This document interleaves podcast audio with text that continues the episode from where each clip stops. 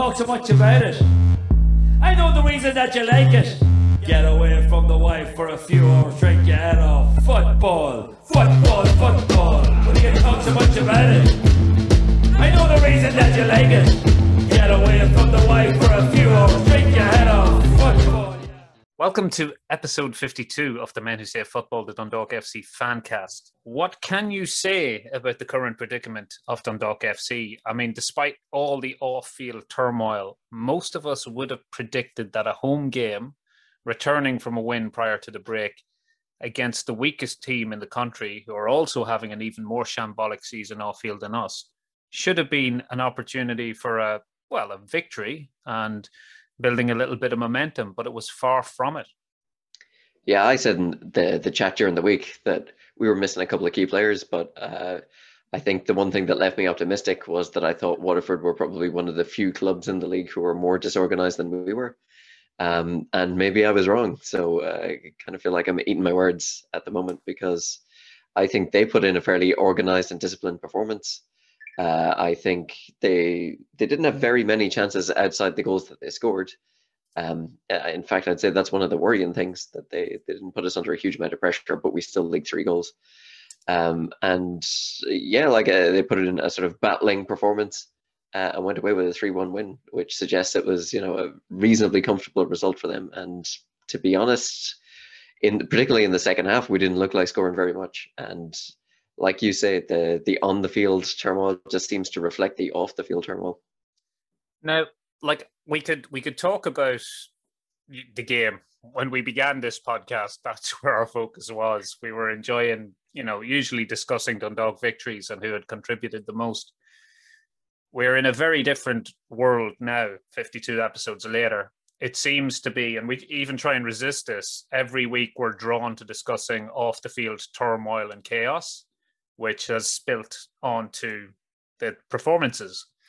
Um, tonight, it's hard to make really anything of the performance. The performance, well, first of all, we, we had the technical issues with the streaming, which was unfortunate.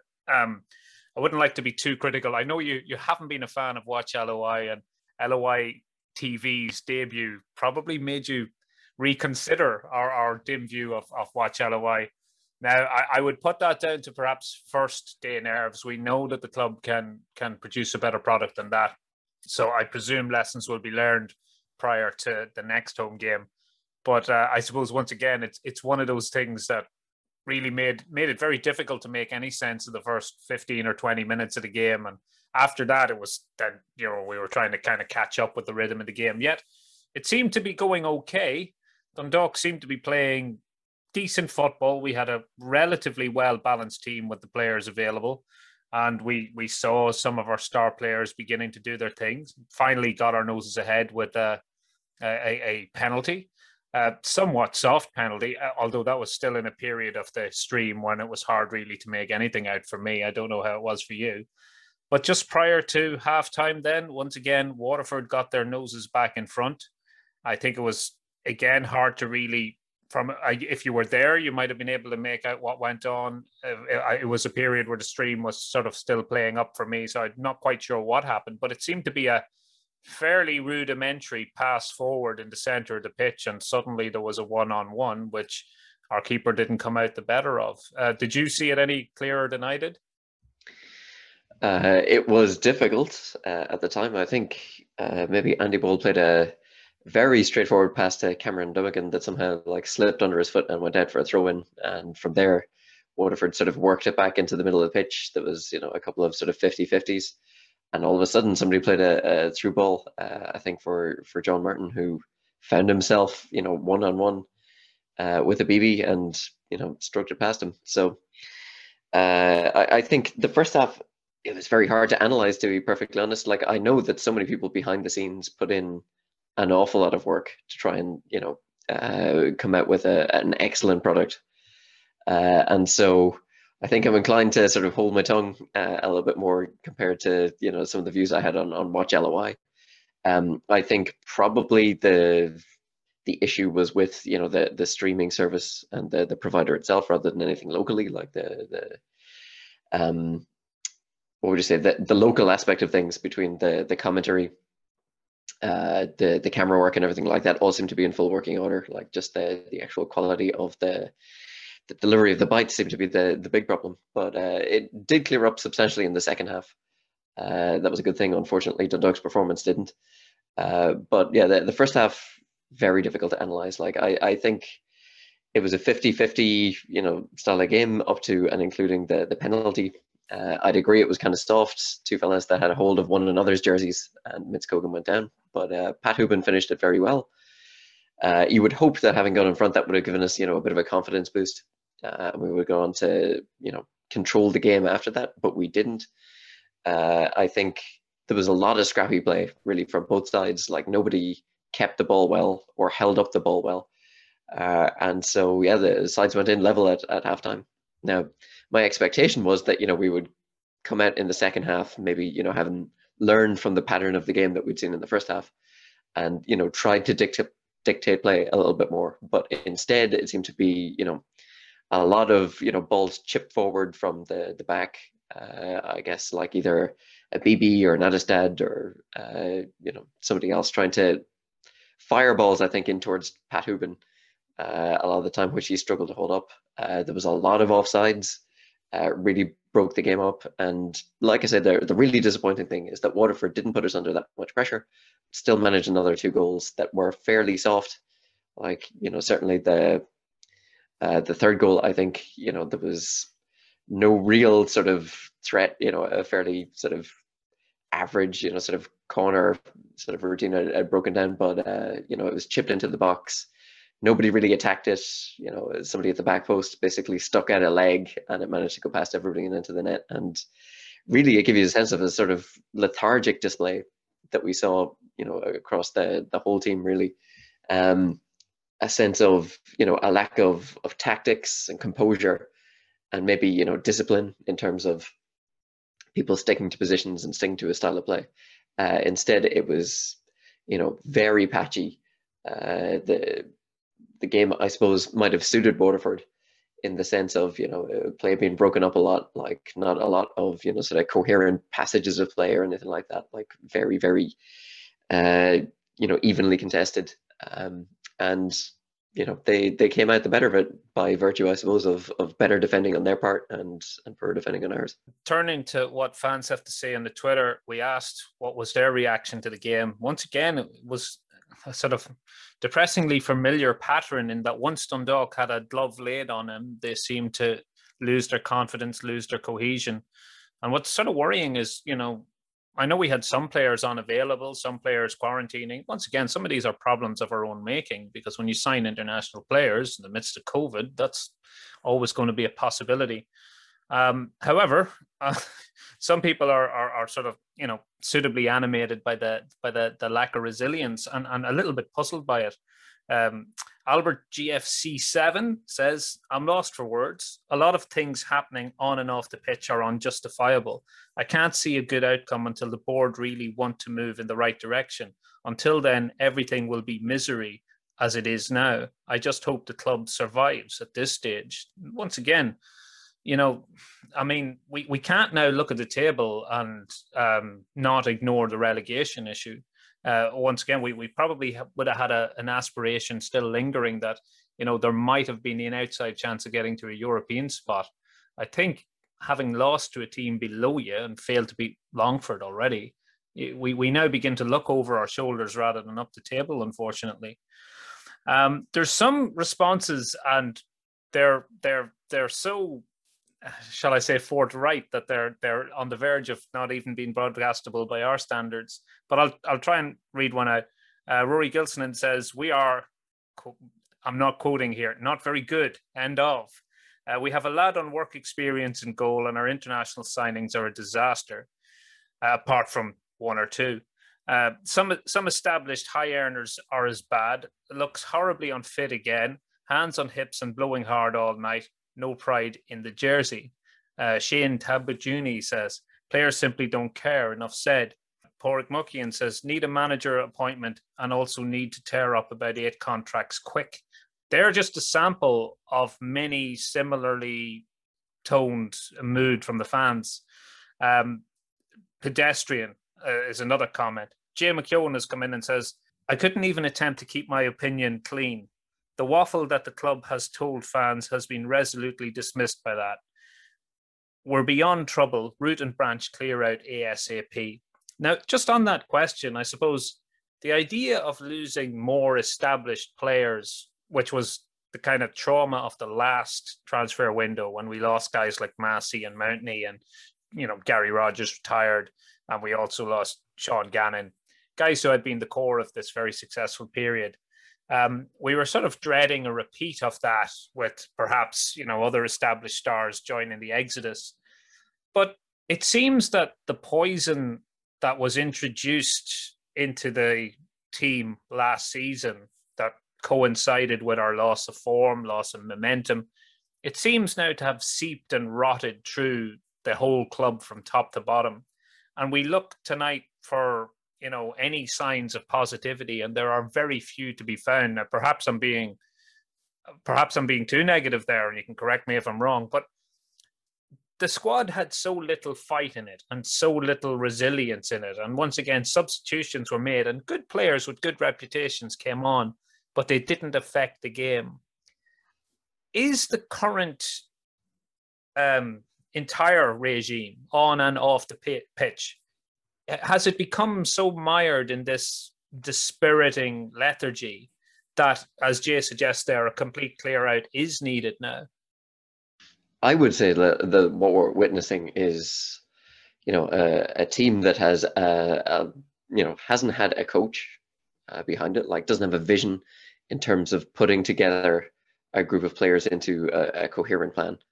Um, and I think, you know, we, we've got Jim Magilton in, who I think is doing a job, but he's doing a job based on, you know, what was what was there sort of when he got there. Uh, we know that he arrived very late in the, the transfer window, for example, and like didn't have much of a chance to affect that. And he certainly didn't intend to, I think, be coaching the team at the time. Um, so like he's sort of working with with what he's got. But I think the the signings and you know things like that are a reflection of I think um, the decisions of the the club hierarchy before that. Uh, but I personally would be very wary of the idea of a clear out. I think if you look around at the the history of the league, and you only have to look at other clubs who've had like a similar pattern of extremely high turnover of players, like it takes a long time for a set of players to gel uh, which may be you know part of the problem with the Dundalk side at the moment that they've got you know quite a lot of new faces to try and integrate. And I think if we were to you know accelerate that and you know get rid of a collection of players who've been you know stalwarts of the club for some time, uh, and then replace them with even more new faces, and then get rid of some of the people who were only brought in this season and replace them with more new faces. I think that's going to give you know whoever is coaching the club at the time a big headache so what would worry me more is the fact that the the club still hasn't announced a new permanent, you know, manager, despite apparently a, a plethora of you know CVs being in the post, uh, and them having you know a selection of people to to look through. Um, if you're looking towards next season, uh, which let's be honest, many of us are at this stage, you know, what you want to see is somebody being appointed with a good period of time, you know, running into the close season where they can take a look at the current squad, they can decide who they want to keep, they can decide who they want to bring in, you know, whatever their vision is, whether it's a Stephen Kenny, you know, sort of slick passing side, or whether it's going to be, you know, something more agricultural. At least if you've got, you know, somebody at the helm who has, like I say, a particular vision and knows which players they want to try and achieve that, you know, they can go about doing that. But my big concern is that that hasn't happened yet there doesn't seem to be any sign of it immediately happening in the, the near future either. Uh, and that might lead to a situation where, you know, this rumbles on for a considerable period of time. If you're a player at the club, you don't know who's going to be, you know, managing you or coaching you next year. Uh, you don't know if there's going to be a contract on offer or not. It looks very unlikely that there's going to be European football uh, next season either. And so I think uh, with that sort of uncertainty uh, on the horizon, there'll be a lot of players who are thinking or, getting onto their agent, saying, you know, let's look for pastures new to, uh, you know, uh, to have something lined up for for next season. And I think that sort of puts us on course for that, you know, really sizable turnover of, you know, uh, playing staff. And like I said, you only have to look at the, the likes of Cork, you know, who are being beaten tonight by Cabinteely in the, the first division um, you know that could be our future if that's the the kind of route we take. And so, you know that would give me a big cause for concern at the moment. Now we had a lot of rumors uh, recently as regards the manager's position. Um, there had been increasing chatter about Vinny Perth returning, which was one option, but a parallel option seemed to be Dave Rogers coming in as an assistant to Jim Magilton. And it seemed that those two rumors clashed this week and sort of almost nullified each other. There seems to be division within the decision makers. Some wanted Perth apparently, or were hot and cold, or or wanted him on Monday but didn't on Tuesday. We can't really tell. like there is an almost comic level of uh, rumors on the merry-go-round and contradictions and revisions every every few hours. But Perth seemingly was one option that came close to fruition. Um, Rogers was another, and Magilton was was another. And it seemed by the end of the week that the the rumor mill was saying it will be Magilton to the end of the season. Just to kind of get your opinion, what would you think of those three options, and would you have a preference for any of them? And also the fact that none of them really have been confirmed. Does that indicate that there's now a state of almost total paralysis to make the big decisions in the club, and that would it indicate to you that Peak Six are now simply freewheeling. They're not willing to pedal anymore. They're just freewheeling till the end of the season when they depart, and they're they're content just to run us grimly towards the end of the season, however mediocre it might be. Yeah, well, the, the Dave Rogers one is a bit of a weird one because you know him coming in as a, a sort of coach uh, or you know assistant, like we've already got Stephen McDonnell uh, at the moment who's who's doing that role. Like, what is the was the big differentiator between Dave Rogers and Stephen McDonnell? Uh, I mean, I have never worked, you know, with either of them uh, or watched them work or anything like that. So, like, I don't have a well-informed opinion on this. But you know, um, I wouldn't say that Dave Rogers' managerial history has been, you know, distinctly different. Okay, it's been further afield, uh, but I don't think, you know, there are strong signals there that suggested that you know he had enjoyed more success than say Stephen McDonnell did at Warren Town. So uh, honestly, I, I don't know. I'm completely sort of ambivalent about that one. Uh, in terms of Vinny Perth or Jim Magilton, like I, I, think again the problem is that if we don't appoint a permanent coach with a view to having somebody manage the team next season, I think there is you know that feeling that any coach, whoever it is, is just there, you know, sort of holding the wheel uh, for a few months uh, until we get to the end of the season, and you know nobody with a, a coherent vision for who they want to bring in or, or how they want to play next year. Uh, I think if Vinny Perth did come back in and came back in, you know, for uh, the foreseeable future, like you know, on a, a two or three year deal, I think that would probably be the best outcome in my opinion. Now I, I realize there are sort of flaws and drawback, drawbacks to, to this too. But um, I think Vinny is definitely somebody who has a vision for how he wants the team to play. Like he knows Irish football, he knows the league. Uh, he would certainly, you know, I think know who he wants to recruit. Uh, whether that's you know on a, a, tight budget or on a budget that you know imagines European qualification. Um, I think he could do that job, uh, and I think that is maybe the best of a series of bad possibilities. But I said last week, uh, well, sorry, not last week, last time we were on, that there's a big difference between when Vinny left, where he had, you know, uh, Stephen O'Donnell or Shane Keegan doing opposition analysis, where he had Alan Reynolds, you know, working with him as well, where he had John Gill, uh, and where he had Rory Higgins uh, at one stage as well, you know, uh, on the, the coaching staff. All of those people have gone. And so if Vinny comes back in, like, is he coming back in on his own? Is he coming back in with like a team of people who are going to work with him? Uh, because it seemed like the the previous setup we had demanded like a certain number of people in order to to coach the side effectively, uh, and so you know the idea of I think Vinny coming back in on his own, like, is there are there enough people to to do all of those jobs? Uh, I don't know. I, I think that's a bit of an open question. So, yeah, like I say, I think that might be the best of a series of poor options available to us at the moment. Just kind of looking once again at the you know, despite the fact that some of the signings perhaps have, have disappointed and, and you know not we we don't like to single out particular players, but there there has been positions and people have drawn their attention to where whereby you know there's a general consensus that in key positions you know we we have we have weaknesses, but nonetheless, if you compare our squad tonight to Waterford's, I mean we have players who would you know be of a much superior technical ability in many positions, enough so that we should be more competitive with them and we should have won the game. I mean, I, I don't believe that Waterford, although they were a hard-working team that put in a good performance, I don't think they've got a player with the technical ability of uh, Patrick McEleney or Michael Duffy or the goal scoring ability of um, of Patrick Hoban. So what I'm saying is like our potential performance should have been, you know, of a level if delivered upon that would have comfortably beaten uh, the Waterford United squad what it had to offer. It seems that psychologically, almost to a, a, a spiritual level, if you will, this team has declined and, and has become very, very brittle. Um, do you think like that that is down to the absence of a, a, manager, purely, pure and simply?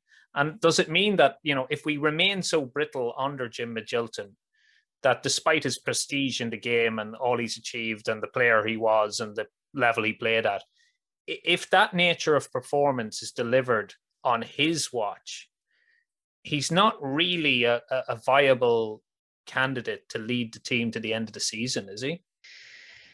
Oh, that is a good question. Um, I think that's really one of those situations where you need to sort of survey the inside of the dressing room uh, and really find out if there is a, a, group of players there who think that he is moving the the side in the right direction and they're you know sort of committed to like I say the the project or the vision that you know he's he's putting forward for the for the team and um, I have to say, like the the performances, uh, Chris Shields, like I talked about this, uh, I think with Gavin before the game, where he said they've had some real Jekyll and Hyde performances, where you know some games they've looked really good. Uh, I think the St Patrick's Athletic game before the break was a really good example of that, right? Where um, there was seemed to be a lot of togetherness in the team, like they worked extremely hard, uh, you know, ground out a win um, even though like we didn't have a lot of possession and stuff like that. But like the, the players worked very hard for one another, and it looked like there was a sort of togetherness in the squad. Uh, and then you look at tonight's performance, where it was pretty abject, like both in terms of I think people, uh, you know, sort of being able to to demonstrate a bit of quality on the ball, like both for themselves and their their teammates, and um, and generally just you know sort of defend well, you know, collectively as a as a team, which we also didn't do.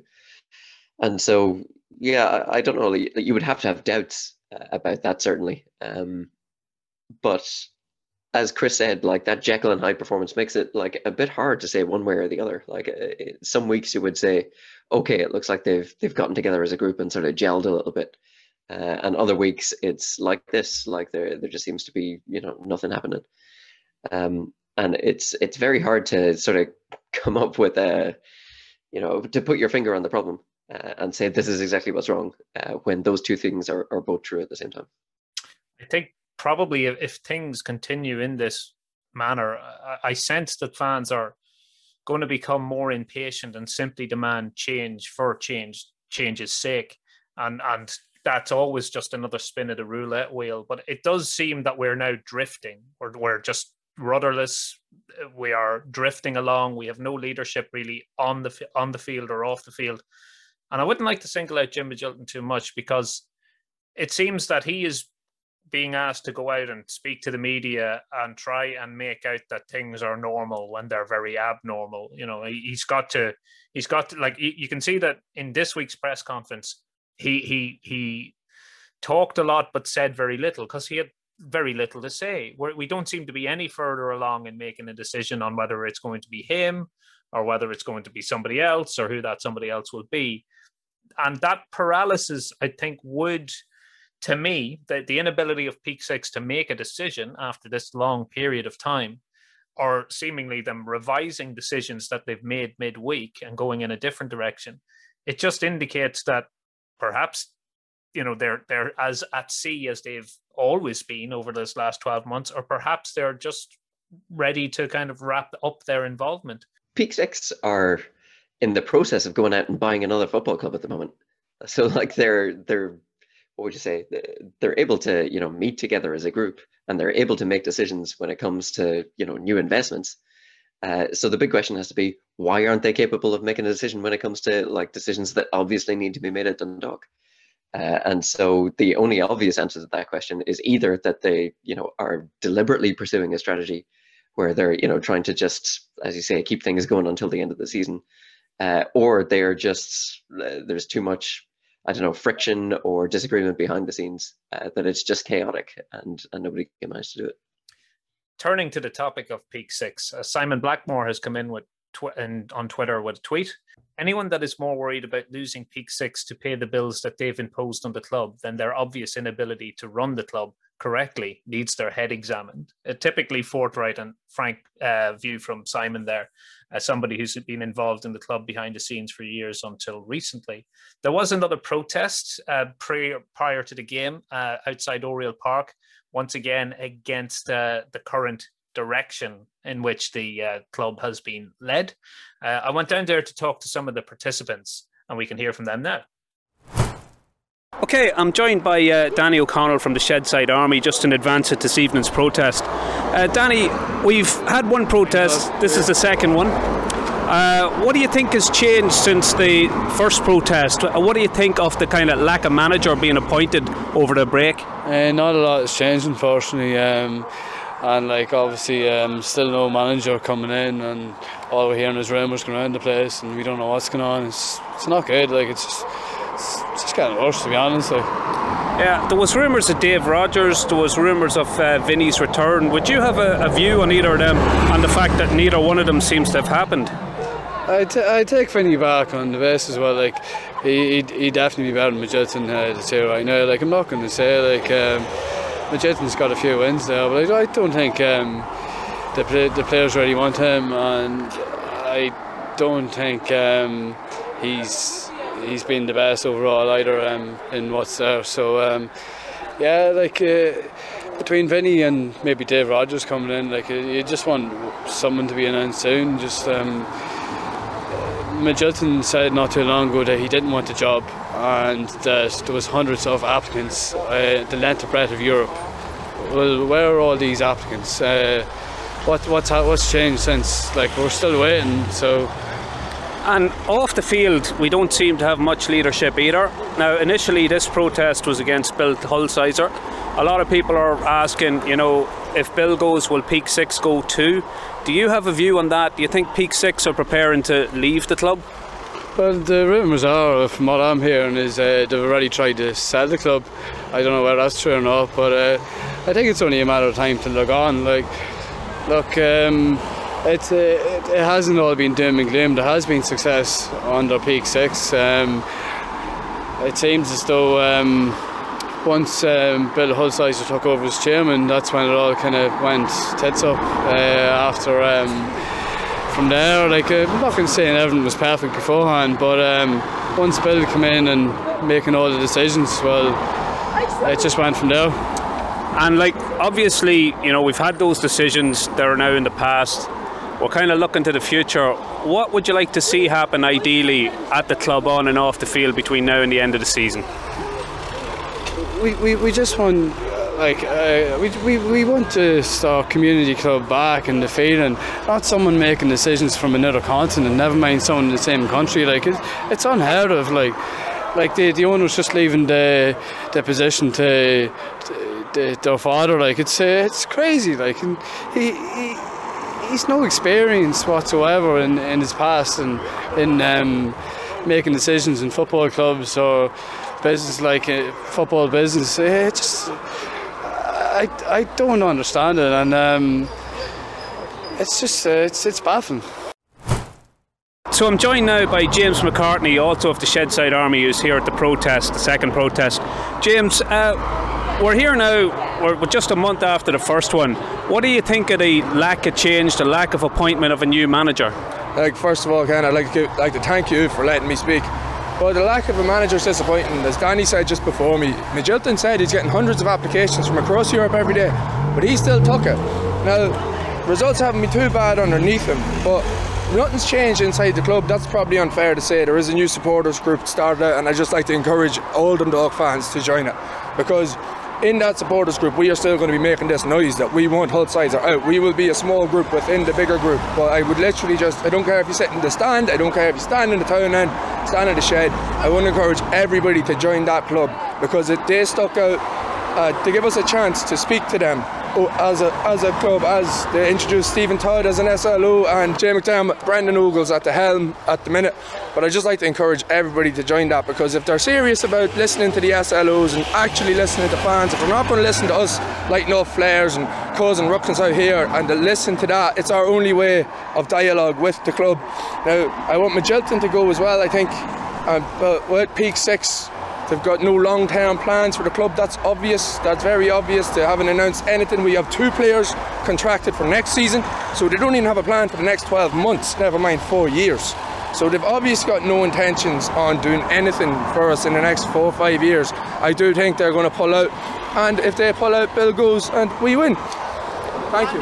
It's it's just before I let you go it's one of the kind of positives has been that the fans do seem to be organising in several groups. Your own group, who most people would consider like an atmosphere group, the guys that bring the noise. We also have this new supporters group, which you mentioned that everybody should get behind. Just looking to the future, like you seem fairly convinced that Peak Six are, have an exit strategy that they're they're they're no way back for them now. They're they're on borrowed time here. If we kind of begin to think of the rest of the season and next season, with the, hopefully the supporters club getting up and running, what would you like to see happen off the field as regards somebody coming in and maybe taking over from Peak Six? So I would just love for the connection between the fans and the club to be there again. I know between COVID it hasn't been easy for anybody, but even at the latter end of Vinny Perth's tenure, that connection was it was frayed. It was very very frayed. I think after Mike Treacy left, he left after the cup final in 2017. Was it 2017? I could be wrong there with this with that year, 2018. But tensions were beginning to fray there, and you see when they cut ties with DKIT and they cut ties with the local credit union, who was a long, long standing sponsor of Dundalk FC, and that's it. That we give a petition, we give a letter into the club detailing all this. Like we might sound like yobs, or we might be the atmosphere group, but some of us are very clued in and we, we handed the club a petition but there was about 300 signatures on it which if you look at it logically that's one in three season ticket holders. That's a big that's a big part of the club. And it was ignored. It was ignored and we don't like that. They're open for open for opening up dialogue. I don't know, I'm sidetracking your question here. Uh, long term strategy, I would just like to see the club come back to the community. Because you used to see the likes of, I know Brian Gartland has a house in Pearse Park, he, he married a girl from the key, he tucked and dog in, right in. But the rest of them, you used to see them around town, they'd walk around town like giants, but there's just, it feels like it's lacking. There's that community effort. Like, even we stood on the wall for the Sligo game, and I know uh, it was a terrible, terrible result. We stood there, we clapped that team off the pitch. Two players, Raivis Jurkovskis and Val Adedokun. Raivis has been here six months, and Val is a, is a youth academy. We're the only two players in that squad to come over and clap fans. And I just don't like that. That was just an example of what's happened between players and fans. And I think that stems from the top. I think Magilton, Magilton doesn't understand the bond that existed between the club and the fans, and that's no fault of his own. He's only been here six months. I know he worked at Ipswich, he worked up the north where he was the performance director for the Northern Irish FA. He doesn't understand what it means, he doesn't understand what it will take to build that relationship. And hearing that he said no to Vinny Perth. Now, I heard that was, I don't know that to be true, but Vinny Perth although he was Stephen Kenny's number two for all, for a lot of years, and then came in and then won heap of trophies, he understood what it meant, and he understood what it means to people in town. And you used to go through town and see bunting up in shops, flags up in shops. You don't see that anymore. It just feels like the club is just non-existent in the community anymore. And the club's been in town since 1903. It just feels in the future. I would I would take them back to the first division, back to the dark days. If that spirit and if that community bond was back at the club, I would take I would take a relegation this year. Don't get me wrong, I would. If it gets rid of Peak Six, I Treaty United next next season. I always love the trip to Limerick. Well, we, I suppose we'll all be hoping it won't come to that, no. but you, you, you, do you do hit the nail on the head there. We did have this harmony. All the businesses, all Park Street, the, the fans from all over town, uh, the team, the squad, the whole community were very, very united. Only a couple of short years ago, and now that does really seem to have been lost. Um, do you think you know that can be restored by a change of ownership? I would like to think uh, new ownership would be a fresh slate So they can come in and they can take on supporters groups to hear supporters' opinions of what things used to be like. I know you can go a long way back to the supporters trust, the old one that didn't exact it didn't work. I'll call it space, but it didn't work. But you, they could come out, they could have there could be dialogue with the fans again because now at the minute I don't think Peak Six want to speak with us. They, they're not willing to come to the table. And I know that because Magilton did come to the table with Aaron Lawless, uh, Ronan Shields to speak with a couple of my friends to understand where we are coming from and the disrespect he showed to the, to the guys because he thought he came out all business, he thought they wouldn't understand. And the, just the, height, the the way he spoke to them was just completely uncalled for from someone from outside, not even, not only our town but our club, to speak to people who understand, people who's been in Russia following this football team and he speaks to them as if they're just a number. This is this club to, a lot of people in the Dundalk. This club is their life, and it, it, feels like for them people, it feels like it's been taken away. I would be one of I travel, travelled far and wide following this football team, and it just feels like like they don't care. It's just I can believe it at that. Like it just feels like they don't care about us. That they can pull out and put their hundreds of billions of dollars and the flood insurance money, buy in the Monaco women's team, buy whatever you want, pull out all you want. If the if the rumours are true, they tried to get a potential buyer last week and they said no. I hope that not to be true, but the fact that we don't have anybody contracted for next season, bar Andy Boyle and Ryan O'Kane, is very, very, very worrying. I think that is a sign of an exit strategy because they're not willing to offer long-term deals. There's been no. There was talk of designs for a ground, and that's that's just dead in the water. Like I think I, I, I think the death knell is about to ring. I'm joined by uh, Jay McKeown here, who's organised the first protest. We're having the second one now today. Jay, do you think there's been much of a change or progress since the last protest took place? I think because the first protest was kind of so visual, um, conversations were kind of held between fans. Since then, we've seen the formation of the supporters club. Um, you know, in terms of the club, some of the statements they've released kind of back up our original argument that it's it's amateur hour.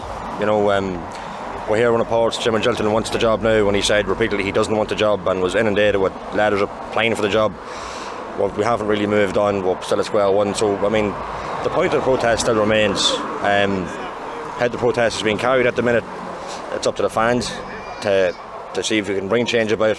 Um, look, we, we said at the time that this would be a long campaign.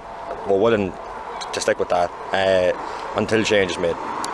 One of the big questions now, and sometimes gets debated on our own podcast, is uh, this initially the, the, the objective seemed to be to change the chairman to get Bill Hulsizer out. And the question is, can you can you do that and keep Peak Six? Do you think the game is moving on? Do you think Peak Six now have an exit strategy to leave the club?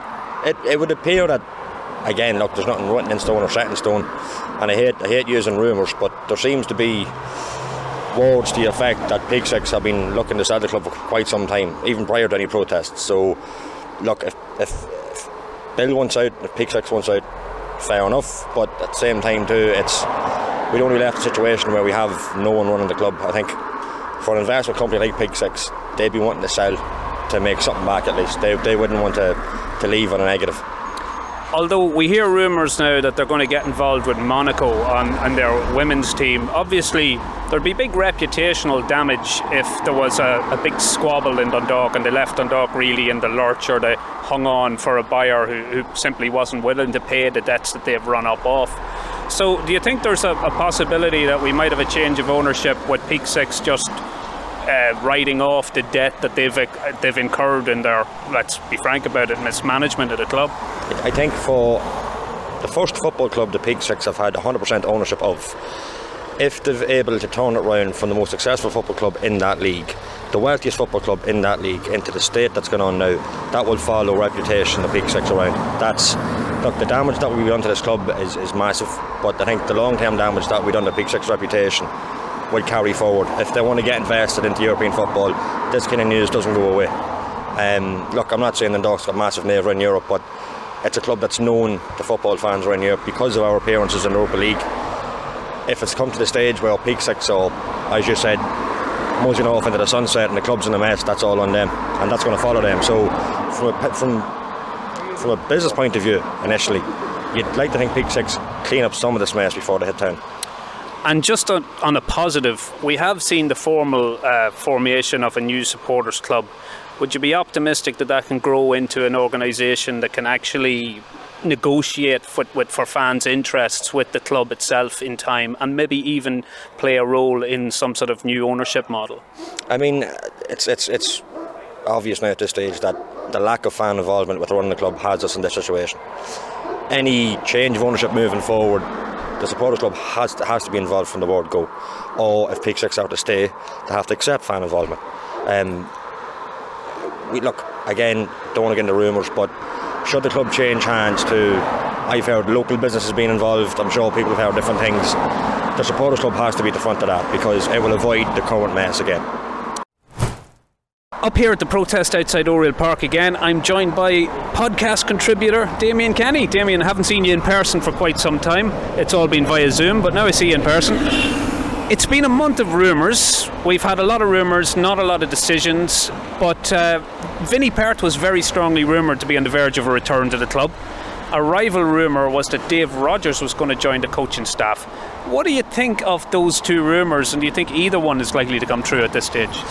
Do you know what, Ken? I honestly don't know because rumours and rumours and rumours, and it's just at this stage nobody knows what's actually happening. I actually don't know whether Jim Magilton knows what's actually happening because uh, um, with, with, the whole situation with Vinny Perth, now I am when we were we were talking about being very pro Vinny Perth. We were very you know annoyed that Vinny got sacked in, in the manner that he did, but then fast forward to right now, and more rumours are that the senior team players wouldn't actually open um, welcome Vinny back with open arms. So it's rumour and rumour and rumour. So if you go on, if we, we on the basis of rumours, okay, and you're talking about Vinny coming back, and then you fire in the rumour that the, the senior players or some senior players wouldn't welcome Vinny Perth back, then what's the point in bringing Vinny Perth back? It's like, I mean, it's it, it's more negative upon negative.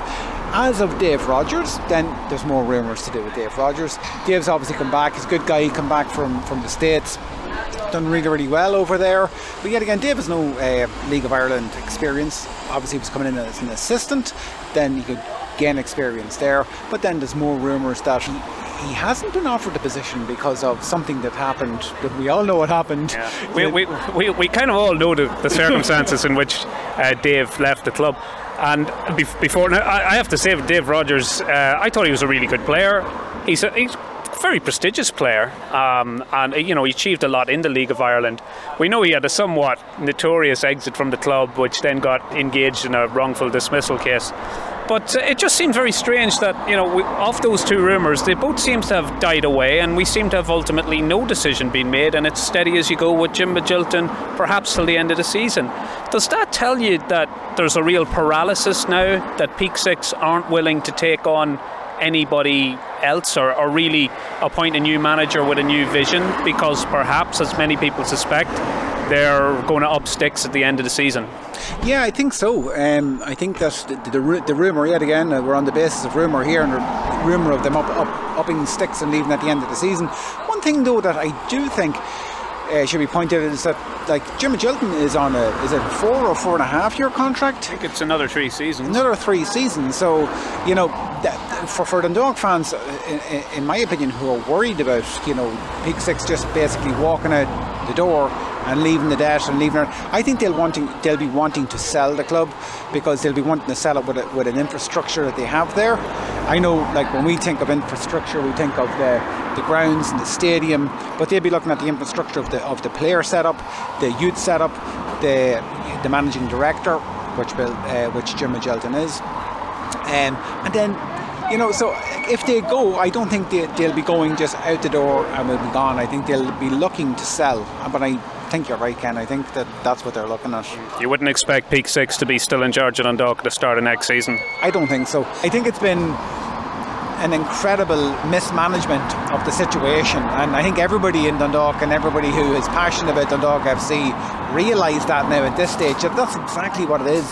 Become a serious mismanagement. I mean, we could have built something. Peak Six and Dundalk, Dundalk FC, the hinterlands of Dundalk and County Louth could have built something exceptionally special. We've had, uh, you know, amazing nights in Europe, and imagine bringing that, imagine bringing those European nights to Dundalk, away fans from from opposition, Europa League stages to Oriel Park. These are visions, not something that will happen next year or the year after, the year after that, but like we're talking long-term project, six, seven years. We could have had that here in County Louth and it would have been absolutely amazing. It's pure and utter mismanagement. If we want to talk about rumours, and these are rumours that, like, the budget this year is 4 million. I, in terms of rumours, the budget was never supposed to be 4 million. So then when if, if you hear those rumours that the budget was never supposed to be 4 million, what was what was the budget? Let's have that. Let's say 2 million. Okay, 2 million season League of Ireland and uh, we should be sitting at the top of the league 13 points clear anybody at this stage. Yeah, the view there, although there was many views passionately expressed um, at the protest, it seemed to be a sense that the, the harmony that had been established between all sections of the fan base, the local community, the local business community, sponsors, the players, the backroom staff, all of that seems to have been negated over the last year or so. It seems now that you know, it has all fallen apart. And Dundalk is a sort of model of disharmony and and, and disjointed thinking and sort of, you know, um, it, it, it certainly isn't the winning formula that that we built our recent success on. Do you feel that that you know there's more than just an impression there that that is actually the case? Yeah, well, I, think if you rewind a couple of years at this stage, like we find ourselves in a, a situation where we would have had local sponsors from the business community. We would have had local people involved in the running of the club, uh, the likes of Martin Connolly, Simon Blackmore, Colin Murphy, you know, people like that, uh, sort of throughout the club. Um, I think the between them leaving, the sponsors leaving, uh, players like Sean Gannon and Sean Hoare uh, leaving the club, staff leaving the club, like uh, you know, Vinny Perth, John Gill, uh, Rory Higgins, you know, people like that. When you look at the totality of what's happened in the meantime, what we're witnessing at the moment doesn't seem so unexpected, right? That you know, if if you had told us, you know, twelve or fifteen months ago that all of this was going to happen, you'd say, well, you know, the club is bound to sort of implode uh, after that, and here we are. So, I think one of the reasons why I, I, think we probably don't sound so shocked and so surprised after you know yet another bad result and after finding ourselves in eighth place in the table is because all of this seems so sort of predictable.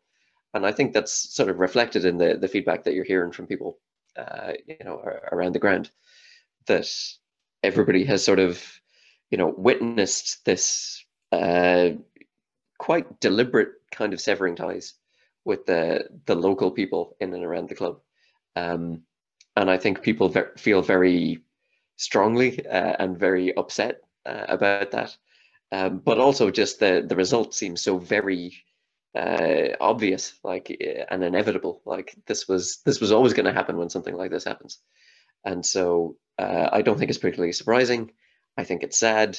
Uh, I think at this stage, like my sentiment is that if this is the level of interest that you know Peak Six are prepared to show in the club uh, and show in you know the club's relationship with the community, then it's best that Dundalk FC finds new owners at some stage. I know the chairman has made his views clear on that uh, in the past as well, but you know I think uh, it's it would seem very strange to me if anybody at Peak Six is enjoying this period of the the, the club's ownership either. Um, and I think it would be best for them to part ways. But uh, I don't know. Like I, think as time goes by, that seems to be becoming more apparent to everybody else at the same time too. Yeah, one of the fans we interviewed, James, he he said that he would he would take a period in the first division if it meant getting rid of Peak Six. Now that just kind of illustrates just how badly wrong this relationship has gone. Uh, do you think that things might actually go that far that the club could fall back into the second tier? I don't think so. I and I don't think it would take that to get rid of Peak Six. I understand the frustration, um, and I understand the, sentiment of that comment. You know, in other words, at all at all costs, we want Peak Six out. Like the guys that are on the protest there this evening, um, and they're right. Call for Bill Hulsizer to get the hell out because, like, that is the absolute and utter disconnect between actually between the community and those who actually own the club. Don't think that it will take us to go into the first division, you know, to get rid of Peak Six. And who knows, Peak Six might not even leave. I, as I said to you earlier on, Ken, I think that they'd probably be looking for a buyer, someone to buy off, you know, buy it, buy the club out. And who knows, maybe somebody will come in and say, you know what, there's something good there that they can they can they can take. Do do you guys think that you know we we've talked about this severing of um, the sort of the dismemberment of the good times that we had by the severing of relationships with sponsors uh, the alienation of fans, the dismissal of volunteers and staff and and backroom staff, and the loss of core players. All that has occurred, and like Martin has said, with obvious consequences, all of them negative. Do you think that harmony can be reestablished um, anytime soon? Because you know every club aspires to have all of those things in alignment, but very rarely do they all come together. And we had this glorious period um, do you think that it can be brought back?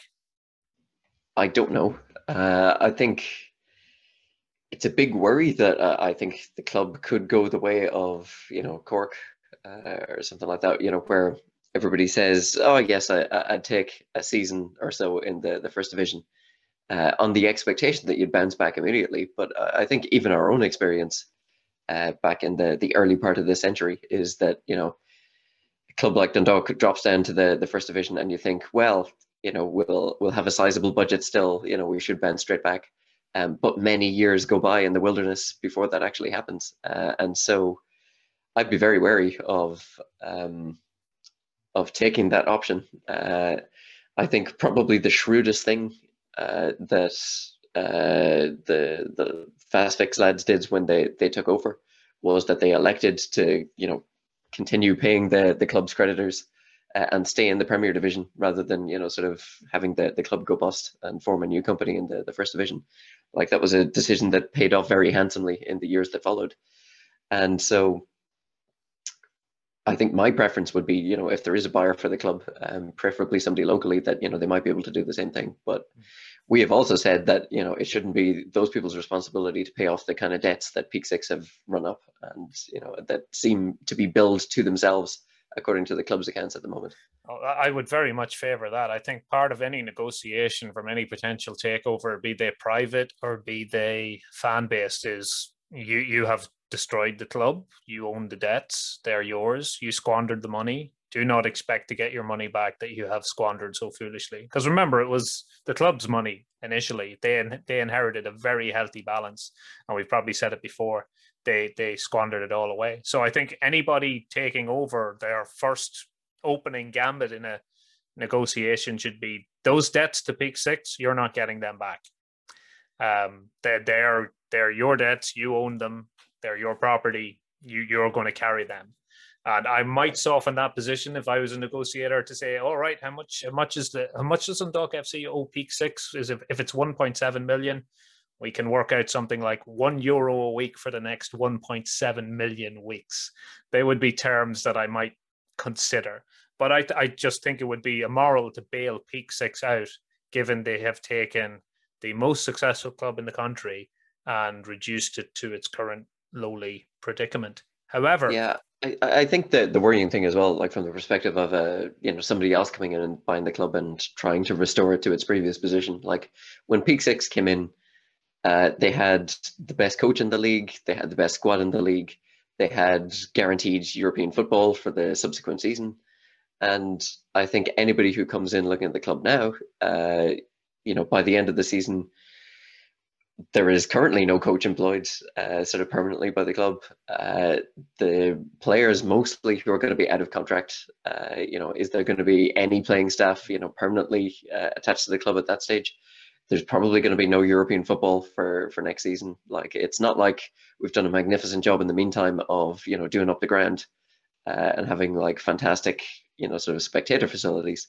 Uh, and so, really, the legacy of the Peak Six era is going to be a slightly improved YDC uh, and some, you know, player facilities and things like that. But that is it. Uh, and so, I think it's going to be hard for any potential buyer uh, to really try to you know restore a league winning side uh, around that like from the from the get go. Another issue is the morning after. Uh, well, the evening you get rid of Peak Six, should they leave or should they be bought out or whatever? I imagine there'll be a certain amount of relief given that most people are probably now at this stage thinking they're they're unreformable. They've done too much damage. Um, the club cannot cannot survive with them at the helm. However, as soon as they depart, we'll be back to the problem which probably made them an attractive proposition in the first place, which is capital. We look around Oriel Park this evening, and by modern European standards, or even by modern Irish standards, it's pretty much a sorry sight. We do know that there is training facilities and there's the YDC, but the old stand is now essentially half a century old in its in its design and its construction. There is effectively no development on either end of the ground. And once again, we're back to that situation whereby, you know, yeah, we're accustomed to going abroad in Europe and seeing stadia in every provincial town, which is far superior to Oriel Park. Uh, but now, increasingly, lots of other clubs have far superior facilities. Like the Brandywell is, you know, more modern stadia. Uh, we're told that Finn Harps are going to get a more modern stadia. Sligo Showgrounds is more developed than Oriel Park is. Tallaght Stadium's the envy of of most other grounds, and we'll have that problem again. Uh, unlike South Dublin County Council, we seem to have a, a at best neutral or, or, or uh, and at worst sort of indifferent uh, relationship with Louth County Council. They don't seem to have the money available to be of any assistance, and you know Peak Six don't don't seem to have done made any progress in petitioning state funding to develop Oriel Park or match funding or going to the association or you know getting money from any source uh, that that other people typically do. So i mean essentially the club has no assets. Like the players leave at the end of their contracts so they're not a saleable asset really in in uh, when when they come to the end of their contracts. We don't own the ground. So in one way it, it makes peak six's bargaining position to bargain hard for the club um, not really all that tenable because all they own is the the you know they're they're the current leaseholders of the ground and they've got they've got a an option to field a team in the in in the uh, national league of the country but that's that's it. Um so it, it will be interesting to see who if anybody emerges is it conce- to to try and take the club over is it conceivable that we could get a repetition of what happened towards the end of Gerry Matthews's um, tenure when he went to sell the club and simply couldn't find anybody to take it off his hands and then essentially just defunded the budget for a season.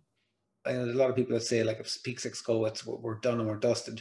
But like, who's not to say somebody local wouldn't come in and bring in someone who is really, really grounded in the League of Ireland and, and, and steer us steady into the middle of the league and build upon there. Like, um, I mean, that would be a scenario that I think any Dundalk fan would take. I just I think that where most most Dundalk fans are really really frustrated at the moment is because when you see that much money being pumped into the club and the, the performances like tonight uh, being so so poor that that is where it's at so so much frustration like with fans watching that so i mean i think that i don't think it's a i don't think it's a dead duck and I think it's it's really really fine lines. You could find yourself in a Cork City situation where you're getting bet by Cabinteely and you know being in a serious serious problem, or you could find yourself you know mid table in the Premier League, and I think I'd take um, the latter.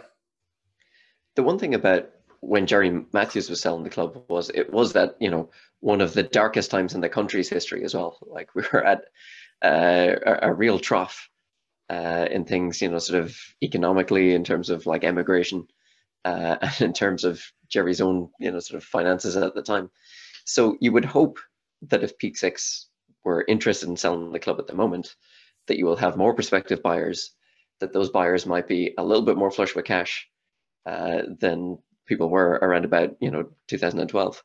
um, and that maybe things will be you know slightly easier going on on that front um, compared to uh, the the previous sale. Maybe they did listen as well. They'd listen to. I mean, I would imagine if somebody was coming in to buy to buy Dundalk or take over Dundalk, whatever term you want to put upon it, that they would have an understanding of the league. Like it's clear that Peak Six. Yeah, I think they could pump 140 million into the budget this year, and we would still finish where we are. There's a clear lack of, you know, of, of lack of knowledge of the local of the local league. And I've been saying this for a long, long time that when you bring players in from foreign leagues into the League of Ireland, they take time to adjust. If you don't understand the league, you're in trouble. It doesn't matter how much money you have. But they've they've dispensed the, the, the real criminal thing is they've dispensed with all that expertise. I mean, they came to Dundalk and Dundalk knew how to be a football club, but knew it was well run. You know, you had people in positions, in roles who were doing those roles better than anybody else in the country. And that was on the field and off the field. And sure, there's always room for improvement. But Peak Six seemed to rather arrogantly wave away a lot of expertise that they had available to them and spend lavishly on professionalization, which brought in highly paid people who didn't have the same commitment nor indeed the same level of competence, it seems. And um, you know, at the end of the day, unfortunately, I mean, you know, the potential of what could have happened with them if they had, if they had done what needed to be done, which was ground redevelopment and augmenting the club in a way that it could become, you know, a, a if, it, if their aspiration apparently was regular group stage, you know, European football. They haven't put one brick on top of another to actually be able to host that in Dundalk. I mean, it's a real tragedy that we have had two series of games in the in the Europa League group stages, and we've not been able to host a single one of them in the town. And 50 years ago, that was a point of pride when the club itself and its fans, through a special game and gate collection and fundraising, bought floodlights, the only ones outside Dublin, to allow us to become the first provincial team to host a European game.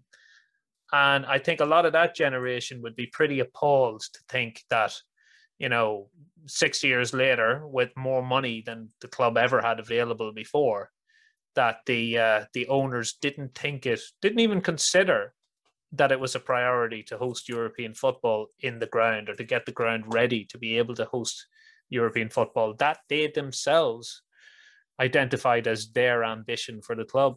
So, I mean, you know, much as everybody wished them to succeed, and even held out hope, perhaps until recent weeks, and perhaps some people still do, that um, they would succeed. It, it, it just seems that they are incapable of success in this league because not only do they not understand what they have stepped into, but they have jettisoned the expertise that was available to them to guide them uh, in in actually running the club properly. And this this explains the fact that we have spent more money than we've ever spent before, and yet we lie at our lowest point in the table for some considerable period. And there are clubs with a um, with, with, with a fraction of our budget who are getting draws and wins against us. Looking forward to our next uh, engagement, it's it teams around us in the ta- in the table, and of course that gets grimmer by the week. Uh, who we've struggled against. Next week we face Longford Town, who really were the beneficiaries of two blunders there when we gifted them two goals in our previous meeting. After tonight's performance, should we be equally nervous about a clash with Longford Town at home, or is this a game that you know we really should look to make a recovery on? Yeah, well, last time out we said that you know, we had the suspicion that Dundalk were better playing against the likes of uh, Shamrock Rovers and St Patrick's Athletic in terms of the style than they were against many of the, the rest of the teams in the league. And we said there are these four games coming up, including tonight's game. Uh, if we can take nine points out of a possible 12, that would go a long way to answering the question that, you know, we have turned some kind of a corner and we've got things sorted. Uh, so off to a bad start tonight. But if we went on like for the next three games that I think uh, against Longford, against uh, uh, I can't remember who the, the other one's against, but you know that would sort of suggest that, like I say, we we've overcome some of these hurdles. But if as has happened like the rest of the season, we struggle to win any of those games, uh, then you would have to be seriously concerned about where the team are going because we're already eighth in the table. We lost tonight against a team below us, uh, so like now our nearest, uh, what would you say, threat from below, uh, Waterford, uh, like they've taken three points against us, and if that continues, you would have to say that you know relegation fears you know loom on the horizon. Big time. I mean, I think that like when you look at what uh, Longford coming to town after us getting beaten by Waterford, you'd have to worry. But at the same time, who knows what Jim Magilton will, will get out of this team because, I mean, it's like it's like five one, you know, lost to, to, to Bohs. Next week you go out and you know you, you win. This week we lose to Waterford. So you know on on on averages, we probably beat Longford, I would imagine. I know I said earlier on, like when I was outside the Grammar Ken, that like we should be taking the three points tonight. We obviously didn't, but I'd imagine maybe that that like that Jim would uh, bring the guys in and say, look, that wasn't good enough tonight. Go out there and win the next night, or whatever else he does, and whatever else he doesn't on the on on the training pitch, and we probably will get the three points. But then that asks other questions like why isn't this a consistency? Like, where is the consistency within this? Like, is it like they went away off, didn't listen to Jim because they haven't seen them in, you know, seven days or 14 days and said, just turned up tonight for the game, lost the game, and come back next week and, you know, probably beat Longford? I'd be worried, to be honest. But I, you know, as I said to you, we should be taking three points against Longford the next time. Just to return to Twitter for a final comment, uh, Richard Garland has said the club lasted for 100 years before them presumably being peak six, and will last without them as well. I wouldn't care if we never won the league again as long as it was under stable ownership who cared about the club. And I suppose that's really what's been lost to a great extent. Um, stability. We we were a model of stability. We had established a way of doing things. We changed the team very slightly and incrementally, and we managed to survive. You know, your better players perhaps being attracted across the water, and and sort of you know replace them with one or two key signings under Kenny, and that sort of stable and kind of harmonious approach was really what that success was built on. I mean, look, we have been through tough times before as a club, and not really all that long ago. Things can turn around uh, very quickly. You know, not only can a single season be a long time uh, in football, but even a week can. So it's on to Longford next. They'll be the next visitors to Oriel Park. We will be hoping that, you know, heads can be knocked together during the week and people can be reminded of their their potential and their where their performances should be because no player can really be enjoying uh, participating in the type of performance that we had tonight. So we'll we'll hope for the win, and who knows, you know, if the rumor mill stops spinning, we might even have some clarity on who will be managing the team for the rest of the season. Um, but until next time, I'd like to thank you for joining me, Damien Kenny and Martin Mullen. Uh, Rory, our other usual contributor, was indisposed after tonight's performance. So um, listeners can make of that what they will. But I think he's deep in meditation now, uh, contemplating the nature of suffering. So uh, we'll have him back next week, I'm sure, and he can tell us what he's discovered on his on his uh, mental inner journey. But until then, um, thanks very much for the chat. I hope you all enjoyed listening, and we'll be back uh, next week to discuss hopefully what will be a victory over Longford Town. For the face of football. The face of football. The face of football fuck, fuck, fuck.